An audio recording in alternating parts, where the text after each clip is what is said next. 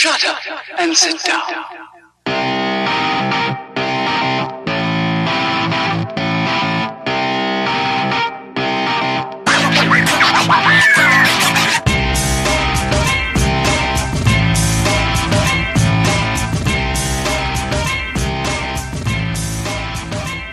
Hello and welcome to Futures Focus, a podcast brought to you by Prospects 1500. My name is Alex Sanchez and we are on the train here of Major League Baseball and of course more importantly minor league baseball now officially underway for a couple of weeks. Um, in fact, it's so exciting around here that uh, my usual co-host David Gasper decided to take the weekend off and go visit some minor league games over in Nashville. Um, but taking his place today and going to do just as good of a job, I'm sure, is Mr. Andrew Rhodes of the uh, Los Angeles Angels for Prospects 1500, and he is also the major contributor to the Prospect of the Day, which is an insane amount of work. I know very much. But Andrew, thanks for coming on. How are you doing? I'm doing great, Alex. Thank you for having me. Yeah, talk a little bit about that Prospect of the Day. I know we were chatting off off air a little bit about just what goes into that, what it is, and uh, it's kind of become your little baby now in a way. Yeah, we um we generally take about six prospects from hitting, six prospects from pitching, um, and we try to or we take them from the group of uh, the players of the day that play today, and then um, those are that we put that for our prospect of the day. I have to go through um, all the box scores. I have to check um, everybody. I I check what what uh what their hits are, total bases, uh stolen bases. I mean, caught stealing too. I, I mean, there's a prospect that stole four bases, but also got uh caught stealing two times uh and was um uh pick off a couple times too. So like, you know, there's certain things I got to look at um and then, you know, it just it's I have to do that at the end of the day. It's it's quite a bit bit of a task um, because the way my schedule works is best to do at the end of the night rather than in the morning when some of these sites that will update these stats and everything. It it um, it's just a big process, but I enjoy it. I enjoy having uh, going through them, and I'm learning a lot from doing this. Yeah, and I I don't know what it is, but when I see those tweets. And it could be a guy that, you know, I haven't really been following too much, but once he gets on your tweet, and I just like, oh, he's a stud. I have to go get him in all my leagues, and he's obviously having a breakout now, even though he could have been hitting 150 before that. You know? yeah, yeah. There's a um, there's a guy from the Dodger or from the Kansas City Royals, um, River Towns, who I'm he's like creeping on my radar because he's got a couple, quite a few of these good games, but I'm like I'm being cautious with him. But I, I feel you, man. I feel you. Fantastic. All right. Well. Uh, again, like I said, David is uh, taking some games over in Nashville. I'm sure we'll hear all about that next week. In fact, I have a game to talk about as well. We'll get to that in a bit where I was able to attend a Lake Elsinore Storm game. But the agenda for today is going to be more, again, just, just simply going over the starts to some of our favorite prospects, catching the surprises that have come out of the gate scorching hot. And we're talking like, now we're a couple weeks into it you know, 60, 70 plate appearances, which is, uh, it's a little bit more than a short sample at this point. I mean, it's starting to be a, a big sample size. Uh, we got some guys that are off to humongous starts. Um, we also have some guys that are striking out every, uh, every other at bat as well. We'll talk about those guys as, uh, in addition. I think we have to. Um, but let's get right into it right now, Andrew. Um, we were celebrating a few weeks ago on the last episode because everybody was coming up to the big leagues. We got Torque, we got Witt, we got Julio, we got Josh Lowe, we got everybody coming up. And all of those guys, those top 100 guys, um, have not been great. it's been like, uh, I, there's, it's been a disappointment. I don't think you can say it in any other way. We were hoping that, you know, we even talked about this, about one of these guys was just going to explode, whether it be Torque or Julio or Witt and, you know, uh, Torkelson's probably the, the best one of those elite, elite guys, and he's hitting 214, although he does have an on-base percentage of 353, does have a couple bombs lately, uh, been hitting the ball really, really well, actually looks fine. Um, Julio has been being called out on strikes left and right that are not even close in the strikes, and I don't know what's going on with that. He's hitting 192, has yet to hit that home run. Same for Witt, no home runs. You know, had that opening day double. Uh, has made some great plays. He he's going like one for four every day. It seems now this last week he's hitting a buck 84. Uh, Josh Lowe is into 170. Um, so C.J. Abrams again 118. He's looked like he's he's a little overmatched, although he did hit that home run. but if you saw the home run, it it was uh it was not a bomb by any means, but it was still a home run, I suppose. So, um, Andrew, your thoughts on those elite guys, and does anybody really scare you? Um, and, just your initial thoughts here on the first couple of weeks. You know, I kind of, I kind of knew this was going to happen like this. It's just going from AAA to the majors is such a big jump, and for Julio, it's double A to the majors. That's that's a humongous jump. And I, you know, I just I knew this was kind of happening, and then add on to it the the changes of the ball to going back to it seems like pre 2015. The baseball is going back to pre 2015 uh, ways. So like you know the power is, numbers are going to just plummet because of that. So it, it's it makes sense that there's just not going to be the homers and and the batting averages will be down. Um, the called strikes for Julio, I I mean, it's it's pretty early for the umps too, I guess. Uh, I mean, even even major leaguers that have been in the league for 10 years are getting random calls on them that you just you kind of just shake your head at or and maybe it's just we're we're familiar with the box now, so it may change our perspective too. Yeah, did you see Angel Hernandez tonight on Sunday Night Baseball? Oh my God! The Phillies game. I'm sure David has some things that he would like to say. Oh man, those were some horrific calls, and poor Kyle Schwarber went nuclear. uh, not just him. Cesar Hernandez did too, yeah. didn't he? Oh yeah, man, everybody was having their their uh, second second guessing of Angel Hernandez, to put it lightly, I suppose. I mean, that's constant though, regardless of the time of year, though, right? Just crazy. He gets to be on Sunday night baseball. Doesn't, mm-hmm. doesn't quite seem right. You know, I I agree with you. It's not surprising. Baseball's mm-hmm. hard. I mean, all you have to do yep. is look back at Mike Trout and his Mike. initial. That's what I keep telling myself. Um, I did have, you know, a couple guys try to get these guys in dynasty leagues. I uh, some trades for Bobby Witt that I just had to, you know, shake my head at. No. Um, but mm-hmm. at the same time, you know, we we want these guys to kind of just ex- yeah. explode. We know they're great. Um, I, you know, in terms of guys I'm worried about, Julio looks great. Spencer looks very comfortable. I think Spencer's mm-hmm. going to probably hit, you know, close to 30 home runs, even if the average isn't high. I'm, I'm pretty confident in that. Yeah. Um, CJ though scares me. I don't think Abrams is, is quite ready.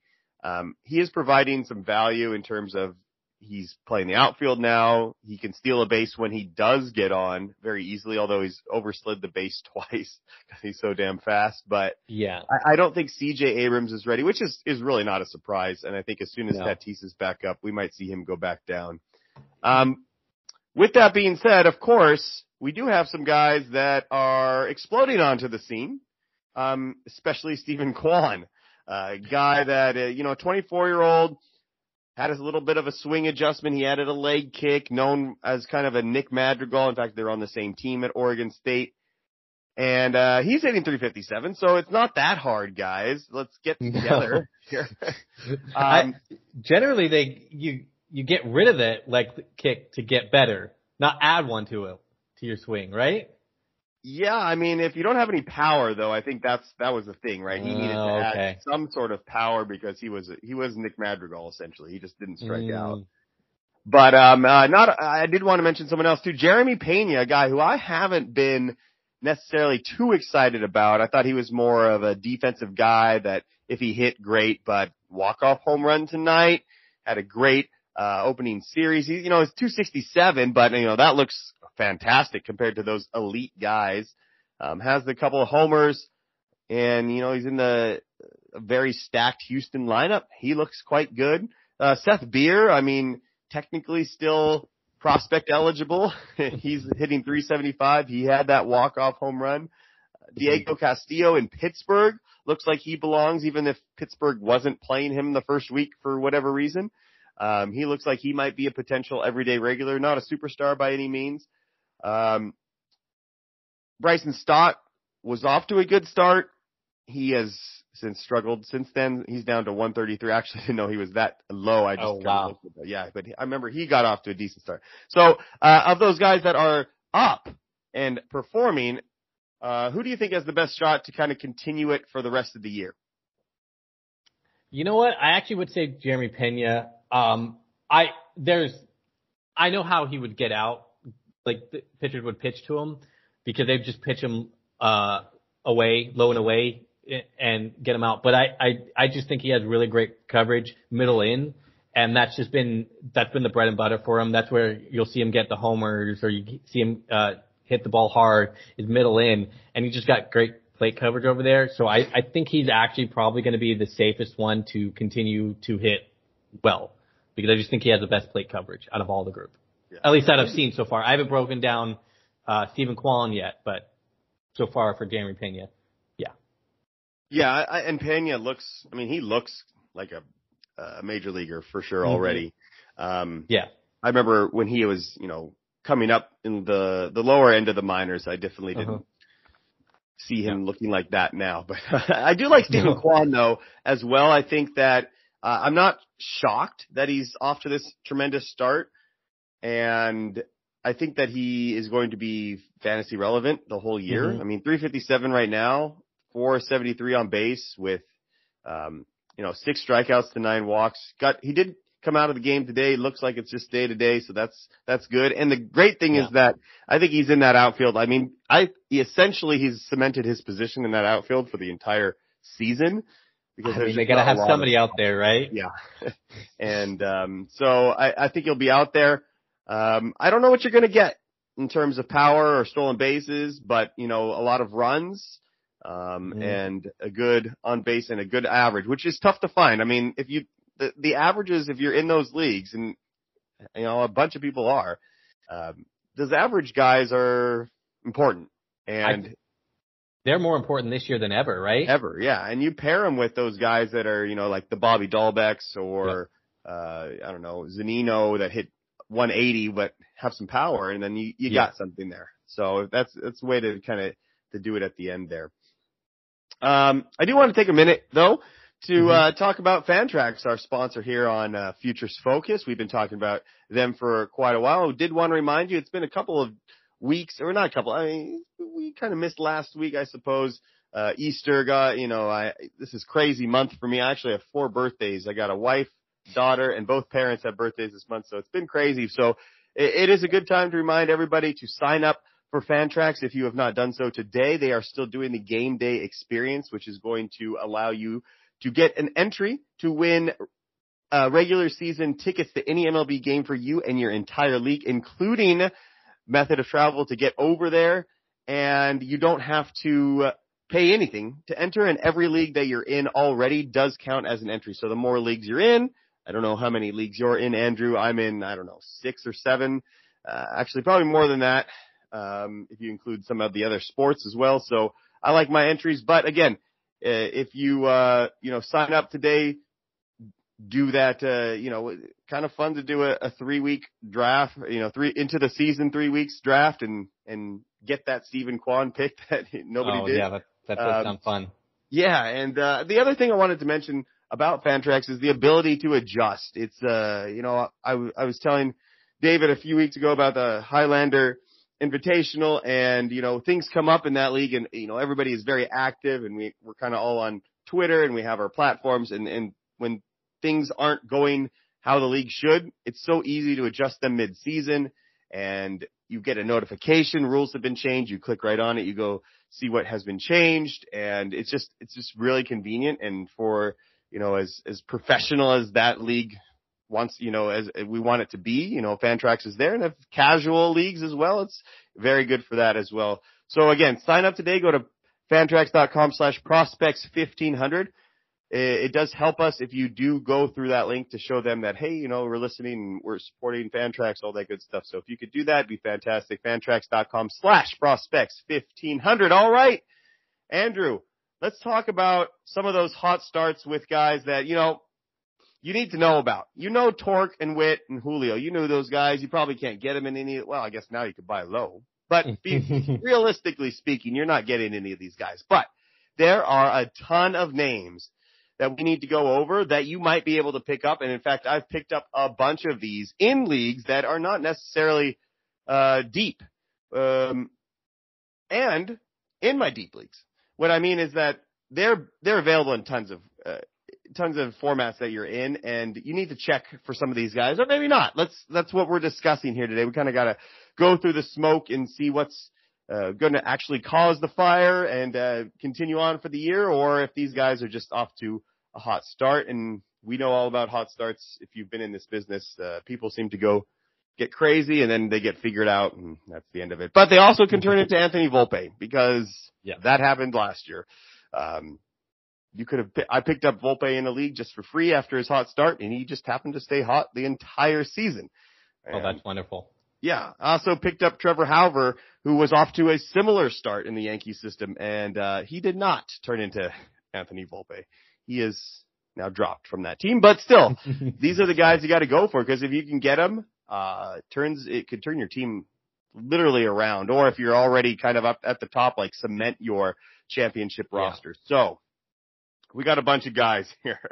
Um, I want to talk about uh, Christian Encarnacion Strand. He's the guy that in my deep, deep league that almost everybody, I mean, there's like 500, 600 prospects on. I was able Oh, to wow. pick him up. Um, he's hitting 421 with five home runs, uh, 42 total bases, and uh, he's a. By the way, we should probably mention these guys in a little bit more detail because, uh, be honest, I don't know too much about them until they get off to these hot starts, and I'm like, oh, who's this guy? So this is a 22 year old third baseman in the Minnesota Twins organization who's kind of always hit um, as a as a college bat. Even last year, hit 391 with four home runs and 18 RBIs in low A. So this isn't necessarily a huge surprise. And, uh, I mean, he came out of the gate hot. Um, those first couple of, uh, uh, games, that I'm sure, you know, I don't know. Did he make more than one day for you on the stars or did he just make the one? Uh, he made more than one, definitely. Yeah. Like it, it's just been scorching, and uh, yeah, he's just like you said, he's just hit con- consistently, and I mean, 21 and, uh, at uh, in high A is pretty good. It's a good uh, good age for that, and he went like you said, college graduate or college went to college. I don't know if he graduated, um, but yeah, he's just hit everything under the sun. Yeah, he's 128th overall pick last year. Oh wow. Um, so I mean, he's not, that's not super. I No, mean, that is a little That's deep. third round, but like, or right, Yeah. third round. Yeah, but if you show me a first rounder who hits 379 with four home runs in 2021 out of the gate, out of college, you know, you're getting pretty excited. And uh Yeah. he's been I mean, he hasn't cooled down at all. I mean, he went he went ballistic the first two games, 4 for 5 with two home runs. Went, the next day follows up with a 5 for 5 performance. Um but essentially it's been multiple hits and the homers are still there and the strikeouts are a little high, but really impressive and a guy that could be, you know, that it just keeps hitting. He reminds me a lot of kind of like a Dustin Harris where he always could hit and then all of a sudden the power ticks up a little bit and, and that's what you want. But these, you got to Yeah. keep an eye on these strikeouts. So they're, they're pretty intense and the, the walks are insanely low for a guy that's literally hitting everything. Um, two walks Yeah, in, that's that's Which- something to be cautious of. that's kind of crazy because Yeah, after you go four for five and then five for five, you have to imagine that, you know, you're probably not getting a lot to hit and to No. still only get two walks is a little concerning. So, uh, a red flag. that- oh yeah. yeah, I mean, what do you, what did you want to say? oh, I want to say like yeah, um, that's a big issue because uh, like you said, they're not getting something to hit. They're always going to throw him outside, which maybe means he's got great outside plate coverage. Um, but you really you, especially as you go up higher levels, they're going to exploit that more. It's kind of what happened with Jo Adell for us, right? He hit everything under the sun, and then as he got on, they kind of exploited some of his other weaknesses. Yeah. Still worth a shot though. I think definitely Yes. a guy you go after if you can. Um, cause he's going to be available in a lot of leagues. Big lottery ticket. Yeah, That's I mean, all, these, these guys are going to be lottery tickets for sure. Yeah. we're going to get into some names here that um, a lot of people probably never have heard of. Um, but a guy that I actually know quite well um, is Joshua Mears, who is from the San Diego Padres. Again, uh, outfielder. I've talked about him a few times on the podcast, I believe. I haven't really like gone all in on him and said this guy's amazing. You have to get him. Um, he's not, as Gasper would say, my Hedbert Perez by any means Mhm. where I'm just like in love with him, but I have seen him in person and he is a tank. He is huge. Um, and the power is there and it's showing up. It showed up last year for one and this year with seven home runs already. Um, but his, his struggles with contact are going to be something to really keep an eye on. He has 22 strikeouts, um, so far in 59 at bats, hitting 275, but seven home runs and that power has been sort of like recently. He's just been sort of hitting home runs every day, uh, multiple home runs and they're, they're not, they're not guineas either. I mean, they're bombs and it's loud. Um, so he's, uh, you know, 17 home runs last year, by the way. Uh, Mhm. a lot of stri- 114 strikeouts last year. So, uh, I wouldn't go all in yet, but man, he, he, he might just be a Joey Gallo type of player where he's just going to hit 35 home runs. Yeah, I'm also seeing six walks here. Is gee, uh, since you know him a little bit better than I do, uh, is he somebody who's more um, patient at the plate a little bit? Maybe maybe he's getting struck out because he's a little too patient. You understand? Does he? Yeah, I think that I think you're absolutely right. I think there he does look for a pitch to drive. Um, Mhm. He is very very big and tall, and I think Yeah. some of those levers make it difficult for him to make consistent contact, which worries me because Yeah. how do you fix that? You know, if you're you're a tight end type of body, you can't really adjust that. Um, and I do Yeah. think that he is, uh, you know, he's looking for his pitch a lot, but I do think a, a swing and miss is going to be there, even if you know he is gonna doing the Gunnar Henderson take every other. Oh, I guess every Baltimore Orioles prospect is that's kind of their thing now to, to take a bunch of pitches. But um, yeah, I think that might have something to do with it. A good, a good. Now I don't get to see him this year because he moved up to to high A, but I do remember.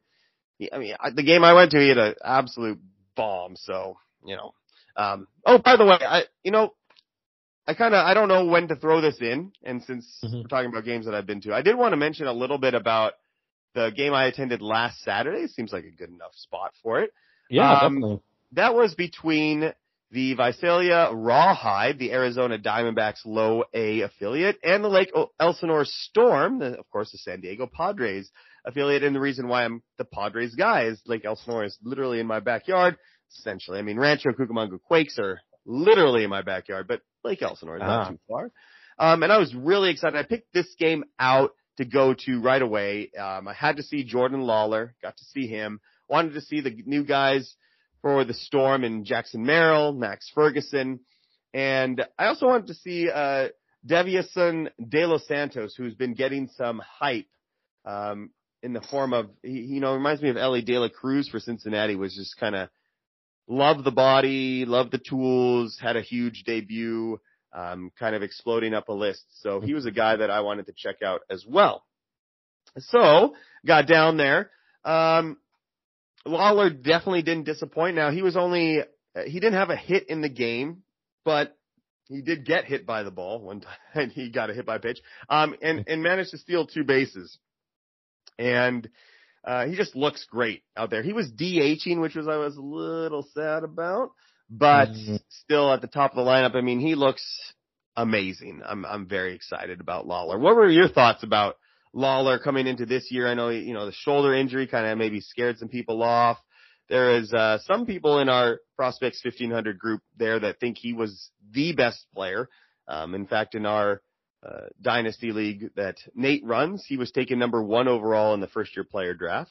Um, and there's other people that viewed him more in like the five to sixth overall best player in the in the draft coming out for dynasty purposes at least. Um, I'm leaning more towards number one, number two overall after what I saw. What are your thoughts on Jordan Lawlar? I I think you're probably correct in that. Um, I think getting scared about an injury like a shoulder, maybe maybe a little bit, but like not enough for me to drop him down that much. Um, it would have to be a full on, hey, that shoulder's basically gone. Don't think of him as a shortstop. Think of him as a first baseman type thing. Because otherwise, I mean, guys get injured all the time, um, various injuries, and even pitchers, right, that get major injuries. You drop them a lot of the times, and they just come back right back, and you just you actually lost out on a good player because you were afraid of an injury, mm-hmm. you know. And I just think that that Lawlar probably should have been the number one pick or number two pick, but uh, you know, teams got afraid. Agreed. I think uh, if nothing else, I mean, Lawlar's off to a fantastic mm-hmm. start. By the way, we could definitely yes. talk about him in more detail. But that injury, I think we just gotta. It's it's over. He's he is who he is right now. I don't think it's going to yeah. affect him in the future. So if for whatever reason that was kind of holding you back, delete that and Doesn't scout away because he's he looks really really good. Yeah. Um, another first rounder was Jackson Merrill for the Storm, who I haven't necessarily been excited about because, you know, first round pick for your team you're covering, you know, you, you kind of hype those guys up. When he was drafted, it was more of a better everyday uh, type of player all around, but nothing great. And he'll probably make it in some capacity, but what kind of fantasy value would he have?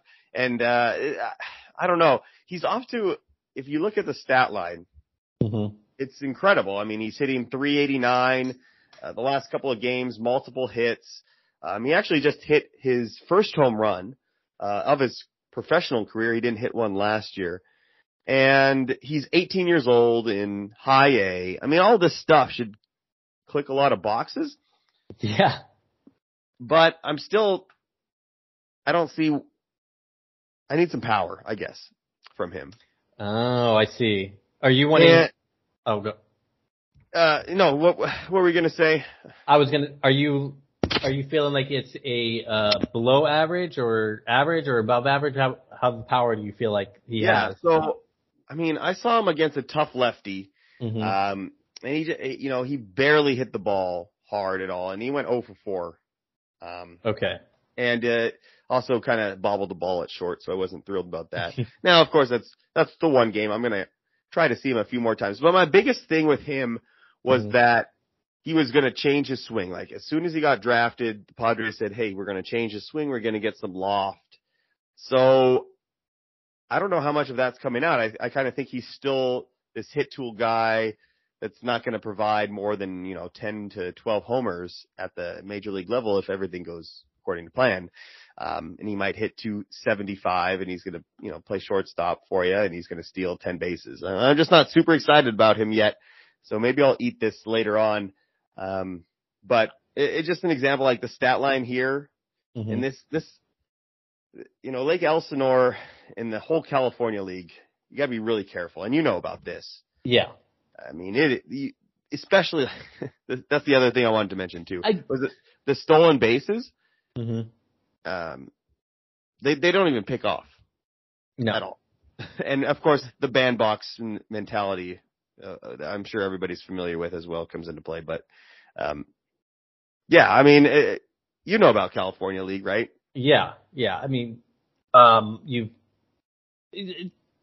The thing about that that is, is though there are stadiums that are not hitter friendly, right? In that league, I I think that that does get overplayed a little bit, but I do think it is a thing. Especially, I know it was Lancaster, I believe it was. I think they got is Lancaster no longer part of our league? Yeah, California League. Yeah, it used to like balls used to fly out of there. Um, there was a high desert one that balls used to fly out of too. But um, I know IE, it's actually more of a hitters or a pitcher friendly ballpark.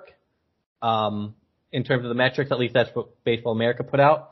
But yeah, for Lake Elsinore and, and other stadiums, yeah, I can see that. Um, and of course, you know, when it comes to, uh, base running and, uh, steals, you gotta re- remember they also have the bigger bases there, right? I think they were implementing that in the minors, correct? If I'm, if I'm not You know correct? what? I, I, I, you might be right. I actually didn't take a look at the bases too, too closely.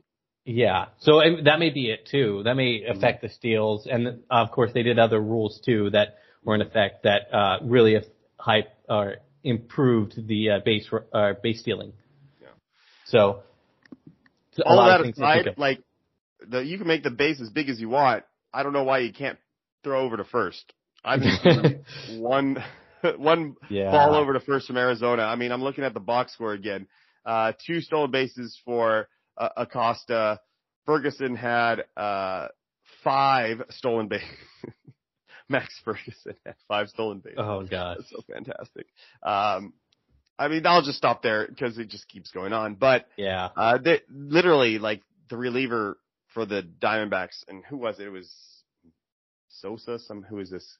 So anyway, uh, just would not throw over, and you'd steal second, you'd steal third, and then you get on again, you steal second, you steal third. It's hilarious. So Yeah, Um, if you ever look at these box scores, by the way, and I've like if you look through them, you'll see like a big paragraph, and it's all the steals and who off of and who what what base and everything. And it's like it's a massive amount because, like you said, nobody is trying to stop them.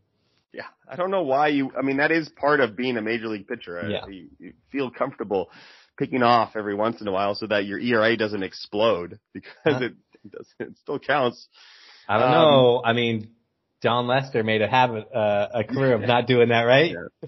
Yeah, he did. It saved Julio Teheran's career. I mean, the Braves fans out there, he picked off everybody. Oh because he yeah. couldn't get anybody out at the plate, so he just picked him off at first. Um, but uh, Max Ferguson, I was laughing because you know five is ridiculous for a guy that's not necessarily known for his speed. But Max Ferguson is the guy that came out of college as well at the University of Tennessee, 160th overall pick last year, and I, you know what, I might put him. Uh, I don't know if I could put him ahead of Jackson Merrill just because of Merrill's success hitting wise, but uh, I'm really liking Max uh, Ferguson. He Ooh. was, you know, that college hitter ready to go. Um, Mhm. he looked, he was facing the same tough lefty that Jackson Merrill was, and he bats lefty as well. They look really similar actually. Um, and he put nice approaches up, hit a ball the opposite way. They looked really good. Of course, five stolen bases is going to get your attention. So, uh, uh, 15 walks as well for him in, in the, the short sample size. So he's on a 466 on base percentage. Really like Max Ferguson. Um, from what I saw. And then of course I wanted to mention Deyvison, De Los Santos. Uh, that guy, you know, I thought I was going to see this scrawny little, you know, how old is he? 18. I say, oh my gosh. He was 18 years old. He looked like, he looks like. Joshua Mears in terms of his body. I mean, he's, he's listed at 6'1", 185, but he looked like a grown man out there. He's playing first base for the, the Diamondbacks.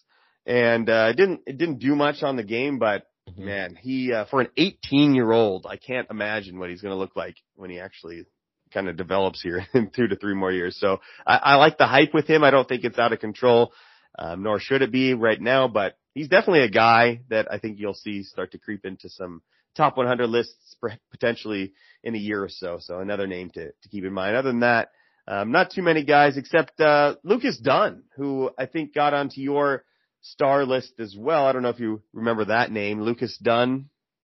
Uh, I yes, yeah, uh, definitely. Um, yeah. Uh, I mean, he was, he's not even on my top 50, so, um, he's not like this, this guy you probably need to worry about, but, um, he also, he impressed me as well. He's listed as a second baseman. He was playing first base. I, I kind of ignore first baseman that I haven't heard of prospect wise in the minors a lot of times, but, Yeah. um, he's off to a good start too. He, he looked really good.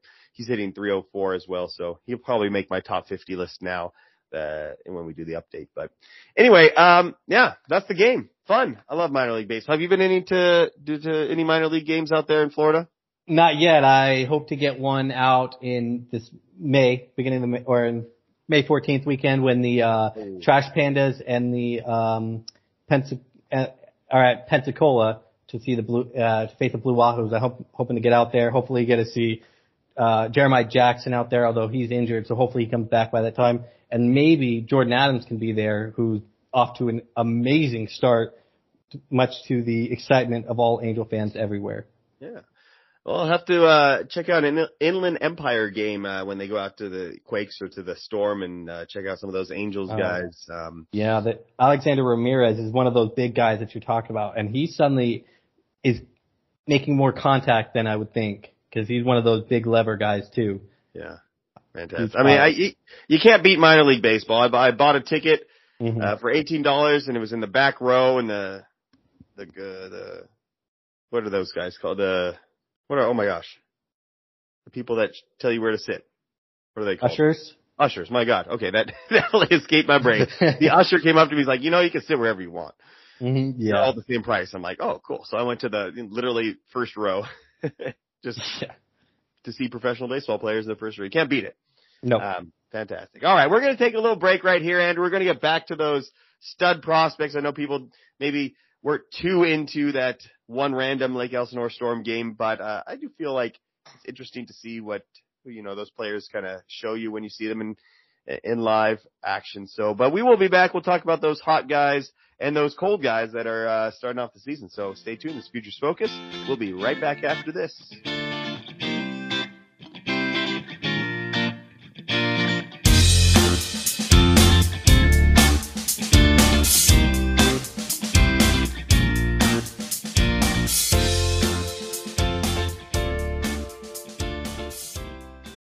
You ready?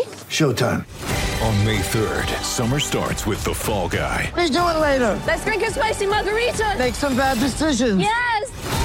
Audiences are falling in love with the most entertaining film of the year. Fall guy. Fall guy. Fall guy. That's what the poster said. See Ryan Gosling and Emily Blunt in the movie critics say exists to make you happy. Trying to make it out? Because nope. I don't either. It's not what I'm into right now. What are you into? Talking. Yeah. the Fall Guy. Only in theaters May 3rd. Rated PG-13.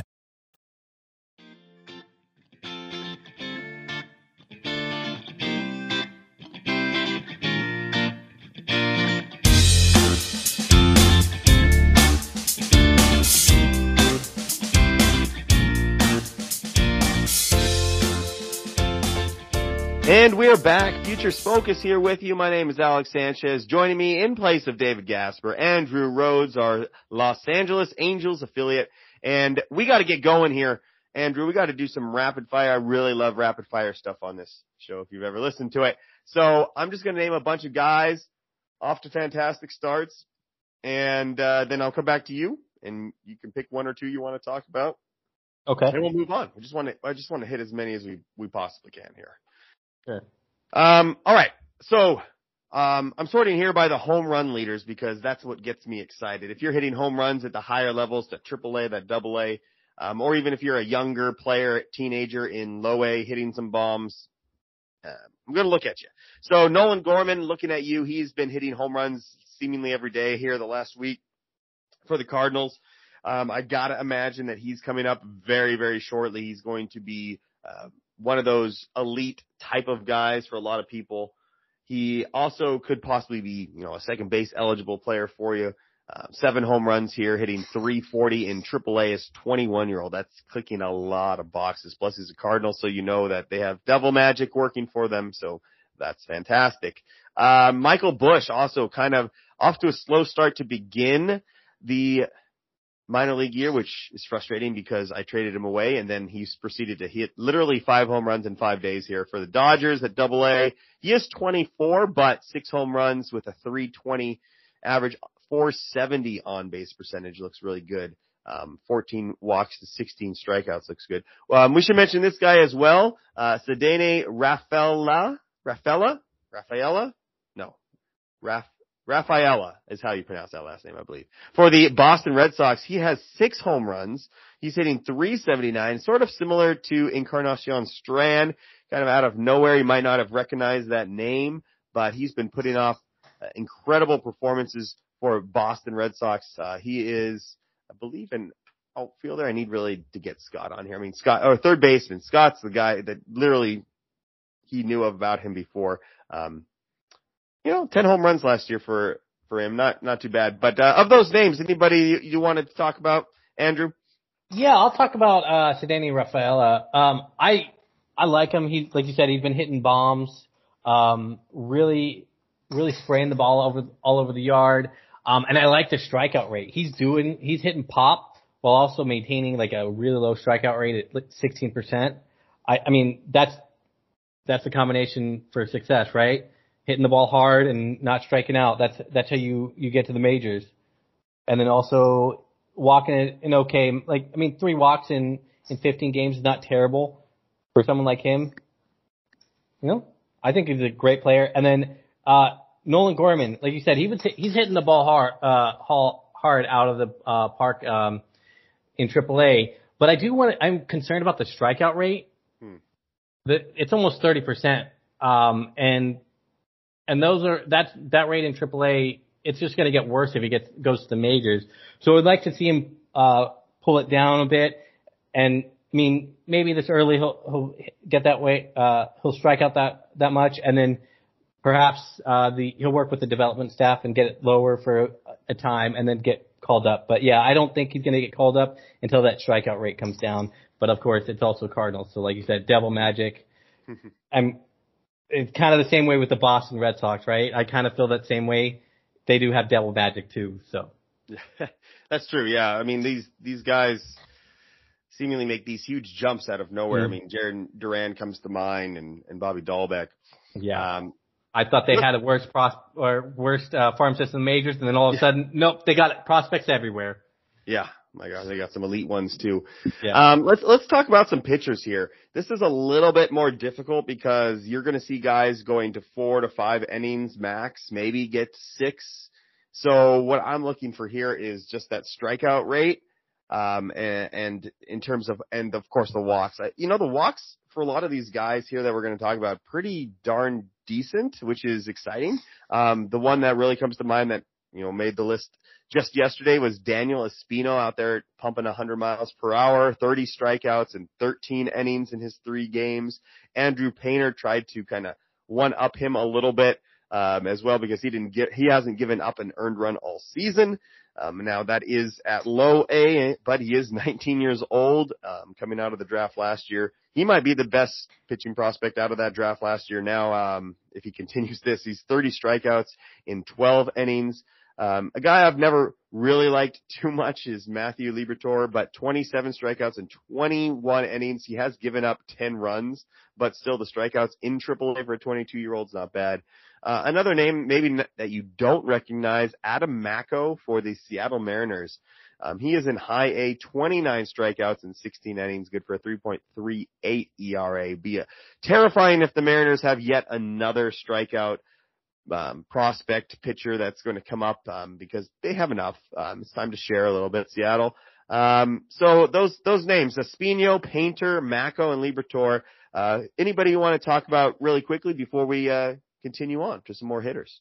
Yeah, I mean, Espino, he's been on the, the he's been on the tongue of all prospects gurus out there, right? Like he's been everywhere and he's kind of showing out why. You know, he he had 14 strikeouts in 5 innings, which is insane amount.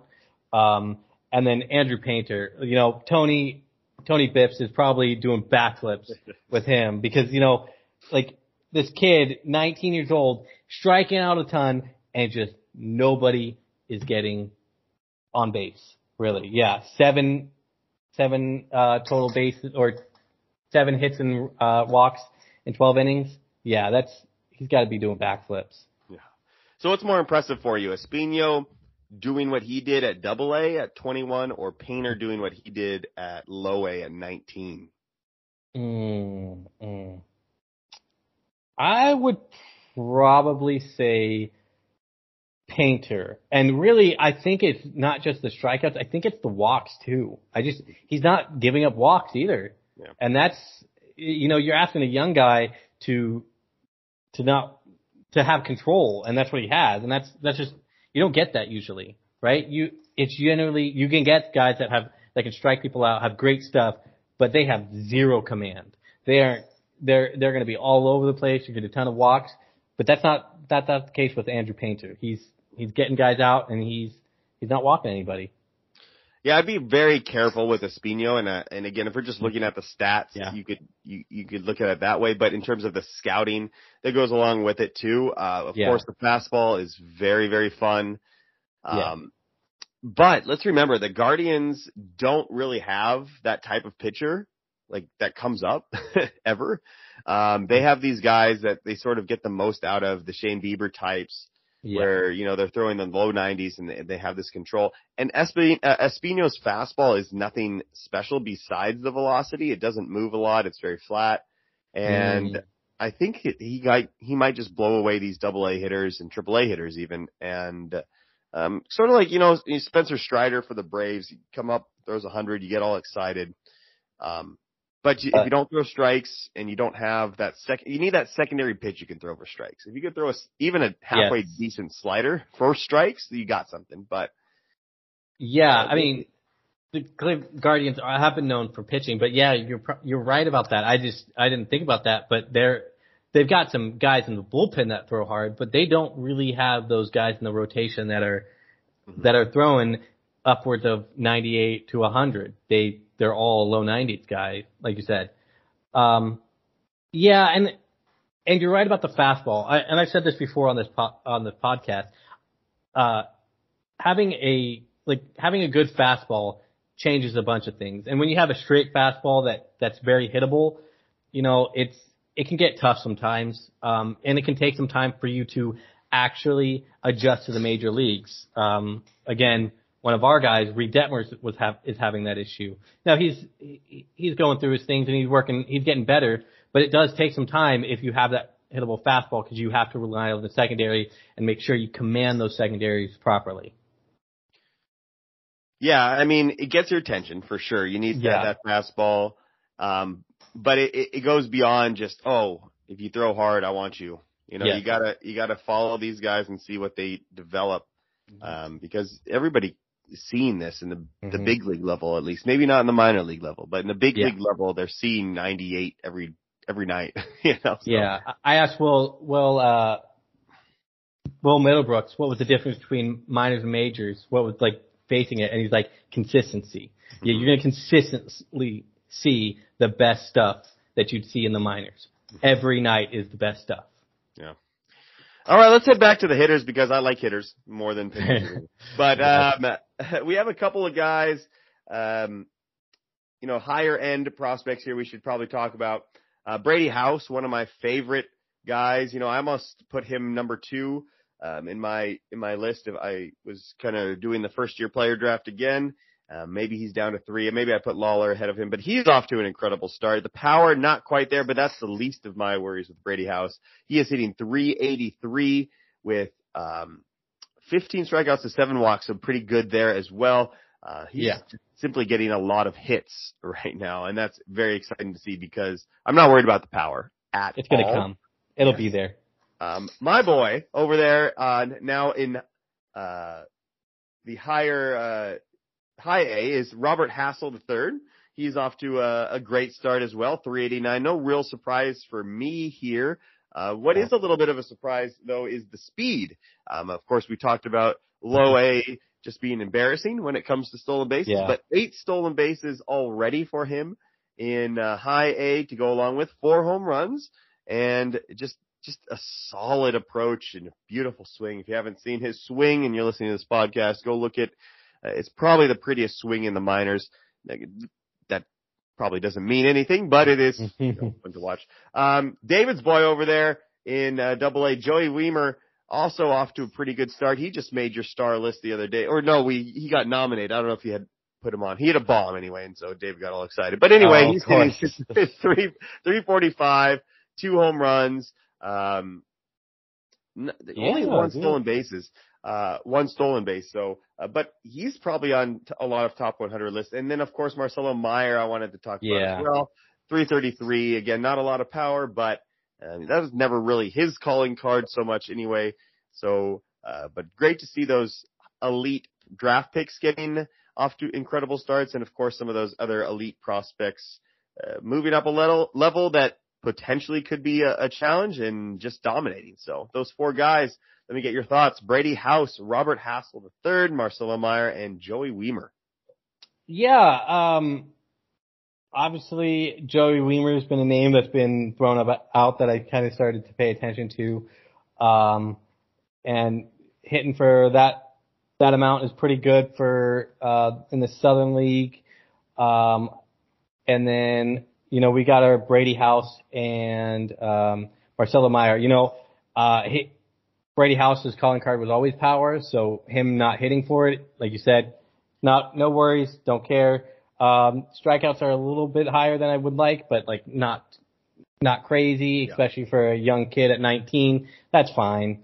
Um, That's part of his game too. I think he's Yeah. always come with that.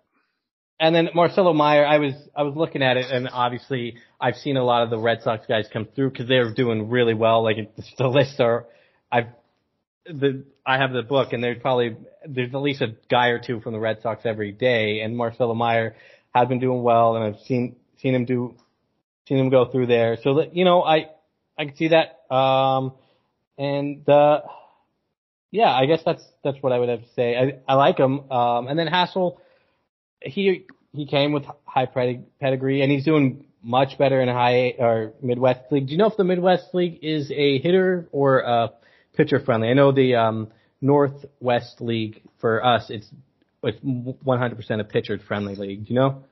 You know what? I, I haven't seen anything like uh, Mhm. Baseball America telling you about it or not, but um, following the, the Padres prospects, I haven't noticed just enormous power that just Yeah. goes away after. So I would imagine it's probably neutral, but I, I Oh. don't know for 100%. Interesting, because I mean the home runs are up from last year. That's that's fantastic, right? Like you you have four home runs already in in 15 games, where he had uh, seven all of in or with seven with uh, Lake Elsinore in a hitter friendly league in 92 games, right? That's got to be exciting.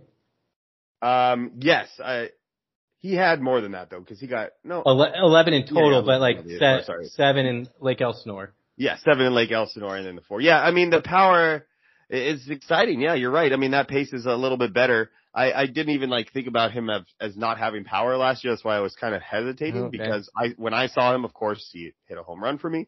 Yeah. Nice.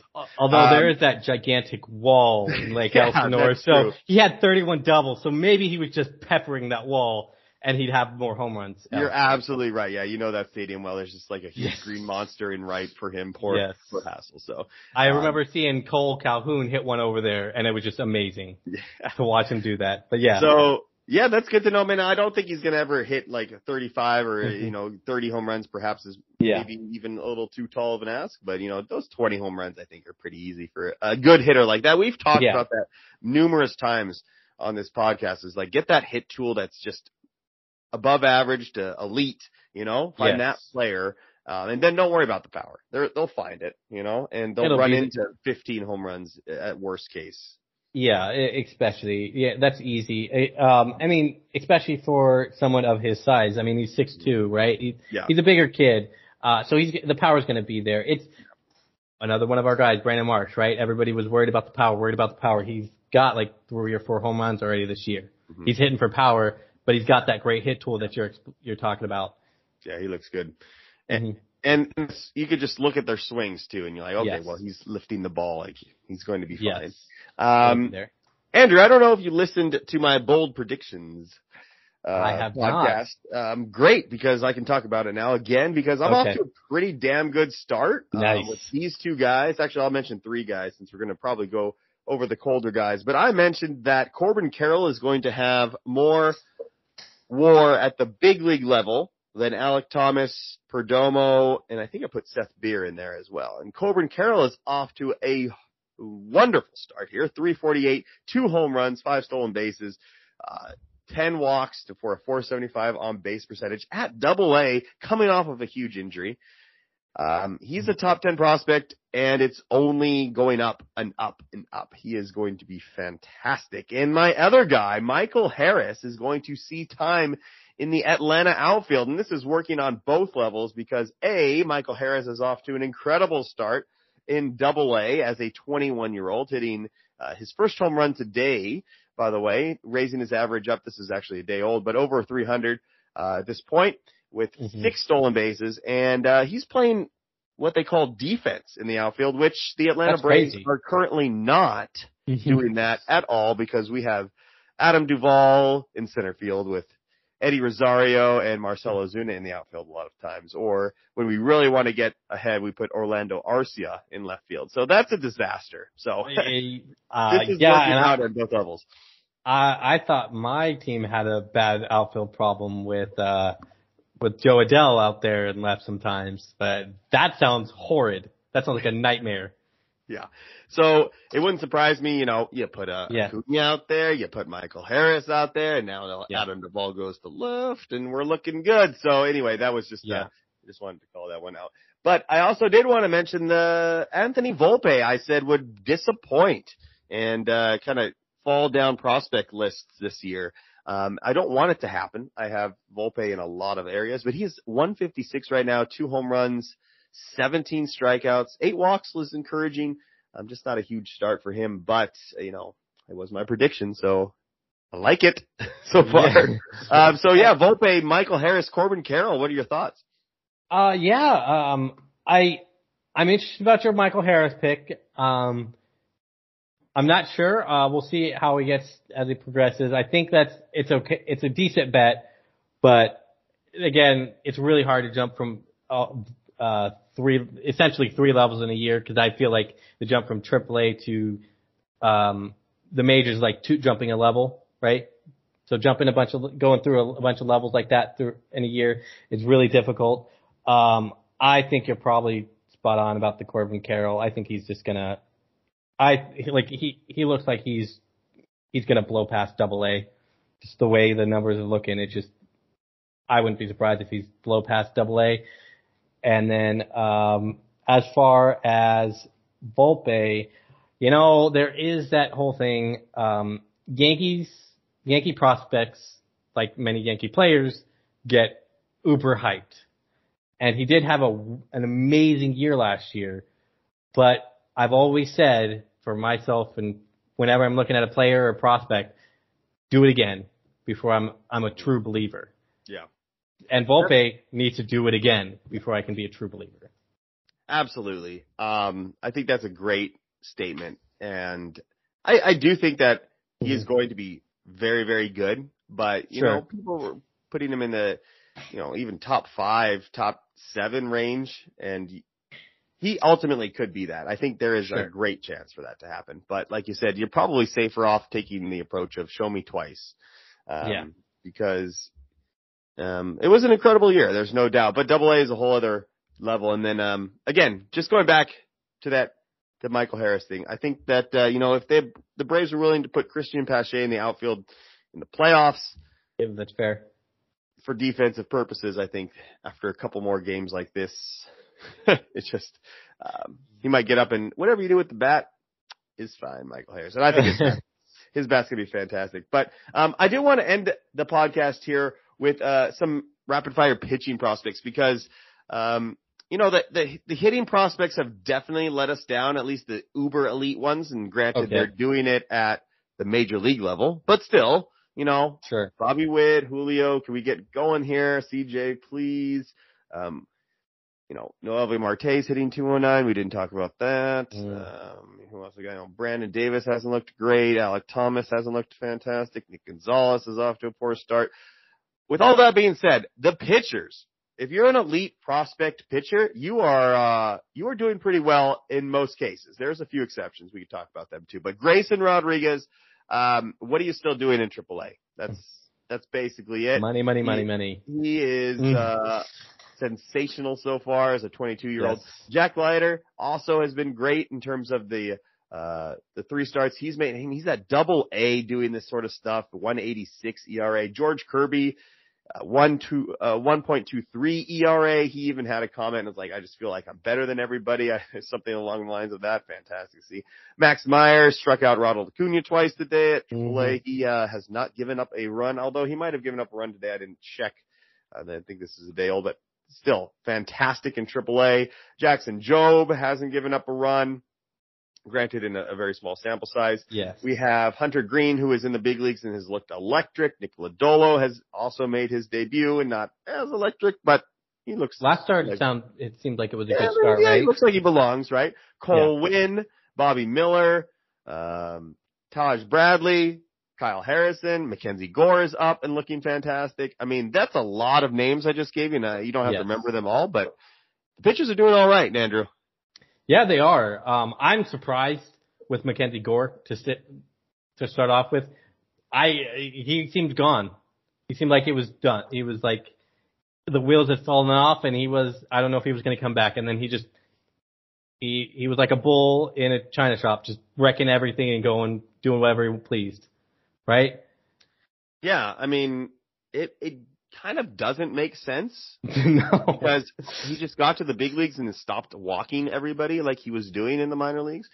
And I'm a little skeptical about that, to be honest, but he is like Yeah. so good striking out major league hitters, 17 strikeouts in 15 innings. Yeah. But there isn't really a lot of explanation besides the fact that he's stopped walking people. And I feel like that can come back at any moment. But yeah, continue on with uh, some of your thoughts about those other guys. Yeah, um, Jack Leiter, obviously number two pick, right? Number, number two pick. Yeah, that's, I thought so. Um, yeah, number two pick doing exceptionally well. Um, kind of surprised he's doing that well in double A, but again, he's number one, number two pick for a reason, number one pitcher. If he wasn't a pitcher, he'd probably be number one, but you know, um, striking out a bunch of guys. Uh, the walks are a bit high, but again, for few, uh, only nine innings, so we'll see how that goes. Um, but I'm excited for him. I, I kind of like what the Rangers got in him. Um, I think he's going to be a great pitcher for them, especially in that ballpark. Uh, who else do we got? Um, which one of the, what, what was one of the other ones? We got George Kirby. We George had Kirby. Max Oh. Meyer, Jackson Jobe, Nick Lodolo. Jackson Jobe was one of one of my favorite picks, one of my favorite pitchers in in last year's draft. I wanted the Angels to draft him, didn't get didn't drop to him. Tigers, of course, went all in on him. Uh, loved it. Thought thought he could be one of the best pitchers uh, of his of the draft. Um, uh, Hunter Greene looks amazing. I mean, that fat like I think he he's struck out on the second hardest fastball by a pitch uh by a starter, right? Yeah, I I, think- mean, Yeah, just 103, something I saw. yeah, it's stupid amount of velocity. I was I'm glad that I he he's doing exceptional, especially after the Tommy John surgery Yes. went, through, Absolutely. went through. I mean, that's that's what you want to see. Great recovery. Um, and yeah, as As you, as you think a little bit there, I just wanted Yeah. to jump in and, and kind of compare Hunter Greene to Espino. And with Ooh. Hunter Greene, his fastball obviously has the attention that Espino's has, but he has a fantastic slider and he can throw that when he wants to. And he also has a changeup that he's throwing for strikes as well. So when you have that, then you get a lot more excited. So I need Espino to kind of do those two things where yes, um, otherwise, I, I feel like you just throw him in the bullpen. But Hunter Greene, um, you know, he he did face that tough Dodgers team, um, you know, but man, he he looks he looks like he belongs for sure. Yeah, he looks like he could end up being a top rotation type starter if everything goes to plan, to the Cincinnati's plan, you know. Um, and then we got, like you said, George Kirby. Um, he's off an exceptional start. Um, one of those starts was short, a little shorter than I'd like, but other than that, obviously it's early, so you know, Yeah, Things happen. First start, yeah, first start, Yeah. and then the last two have been great. yeah. What about these two names that I was extremely excited for? Um, Cade Cavalli and Eury Perez. They are not um, doing exactly what I would hope to, to start, especially Cavalli. I thought Cavalli was going to like be uh, you know a couple starts in AAA and then and get promoted. He has a nine ERA. Um, Eury Perez, the strikeouts are there, 18 strikeouts in 12 innings. Uh, kind of had a blow up performance. I think last night where he gave up like seven earned runs or something. It was just not very good. As, but he is a 19 year old in Double A. Are you worried about any of those two names that I just mentioned? I am really worried about Cade Cavalli. I know that sounds Hmm. weird, but the reason is because it's the Nationals. And the Nationals haven't really done well in developing pitching. You know, like they, they've traded away pitching that has turned out well after a few years in other organizations, namely White Sox, right? But like, how many starters have you seen them go through them sy- system and actually play? Yeah, that's a good point. I wonder what's what what you know. There's got to be something deeper to all of that. Yeah. And uh, he might kind of be that. What we were talking with Espino. He's got that great fastball, but um, Mm. you know what is he what is he doing beyond that? I haven't seen his starts. The the two walks don't look bad. Um, he's just you know giving up a lot of hits. And, And, uh, then again, that is AAA, right? You are Mhm. going to give up a ton of hits. Maybe he needs to make an adjustment, but again, concerned because it's he's a national guy, Yeah, and sure. that's that scares me. As for Yuri Perez, um, I mean, he he seems to be having the same type of problem. Really, he's just getting hit around. Um, now he's in Double A, so he doesn't have that whole ballpark thing for Triple A that Cade Cavalli does. But you know, that I don't know. I don't know enough about Eury Perez to give you answers. Like it, I don't know about his fastball, his other pitches, how he how it, uh, his old mix is. So I can't give you more information. Yeah, with with him, the five walks are what jumping out. I think the fact that he was, I mean, he's got a fantastic pitcher's body, um, Mhm. six foot eight, two twenty, getting huge, Yeah. yeah, getting huge extension. The fastball is not like ninety nine or hundred or anything, but it's it's very fast. And when you throw it, you know, four or five inches um, closer to the plate than anybody else does because they're six foot eight, Uh, comes off a little bit faster. And then he had all these pitches that he would throw for strikes and, you know, a changeup that wasn't great, but he could throw it for strikes whenever he wanted and a, a great slider he could Uh-huh. throw for strikes wherever he wants. And so the command was just brilliant for a 19 year old at six foot eight. And so five strike, uh, five walks in 12 innings is very, uh, is probably the corporate here and something to keep an eye on. So if you can get those walks under control, I mean, the strikeouts keep you very encouraged. Whereas Cavalli has 11 strikeouts in eight innings.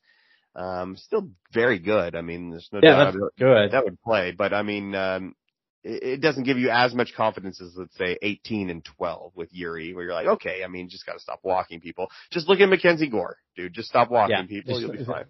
Yeah, Uh, exactly. Walk nobody. You're you're good. Yeah.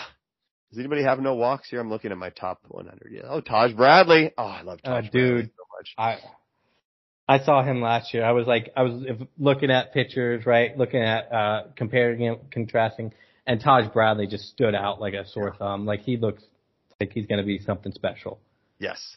I'm very, very excited. I should have been a, a bold prediction for him, but yeah, he's the only guy on the top 100 list I'm looking at, not giving up a walk, not giving him a walk. Um, pretty cool. Yeah. Matt Brash, by the way, I wanted to mention him as well. Oh, Looks pretty good, although you know, eh, eh, I I'm really don't have a- scared. I'm really scared with him because uh he's he like he's not he's walking a, a, a lot of them, a lot of hitters. You could it. And- and that that scares me because that's like, you know, if you don't, eventually these hitter, major league hitters are too good.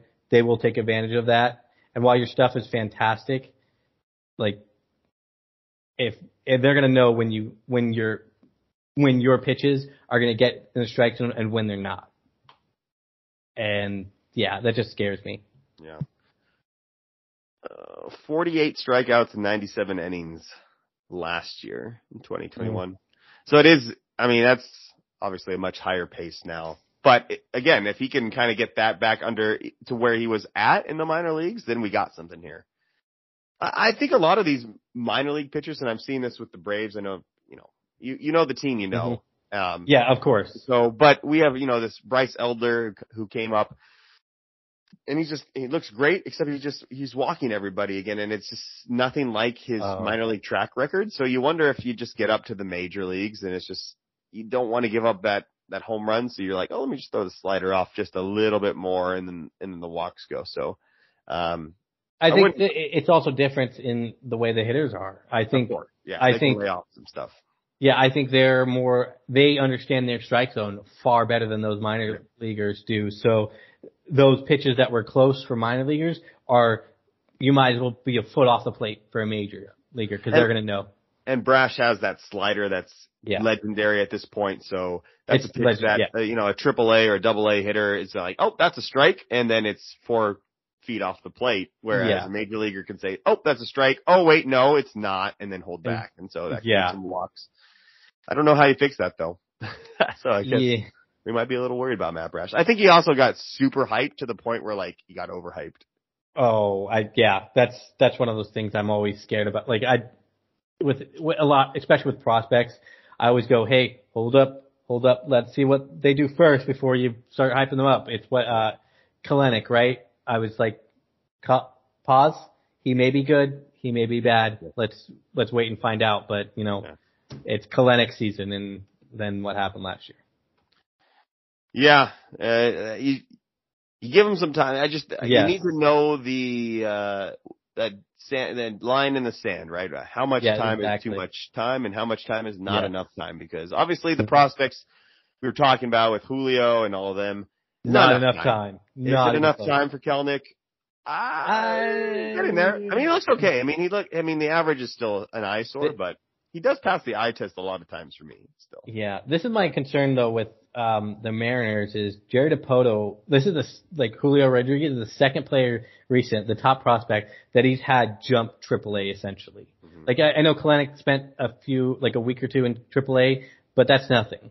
That's really nothing, and I just it's concerning to me um, when you do that because especially when they start to struggle. Now I don't think Julio, I think Julio will be fine long term, but like uh, I don't want to see this pattern start because it. yeah, I mean- Brash, Brash skipped as well. Oh yeah, you care for see, pitchers, but yeah. Oh well, pitchers. I mean, sort of, because the AAA can be a death knell for pitchers, right? Mm-hmm. But I do think AAA is kind of, or can be, can can have uh, lead to concerning things for pitchers. I should say, not death knell, but concerning thing, concerning concerning uh, uh, changes for pitchers if Mm-hmm. because they're trying to survive instead of, you know, just focus on their development and what's in, what's best for them, right? I'm just, I'm just gonna say that if Brash gets sent down, Mm-hmm.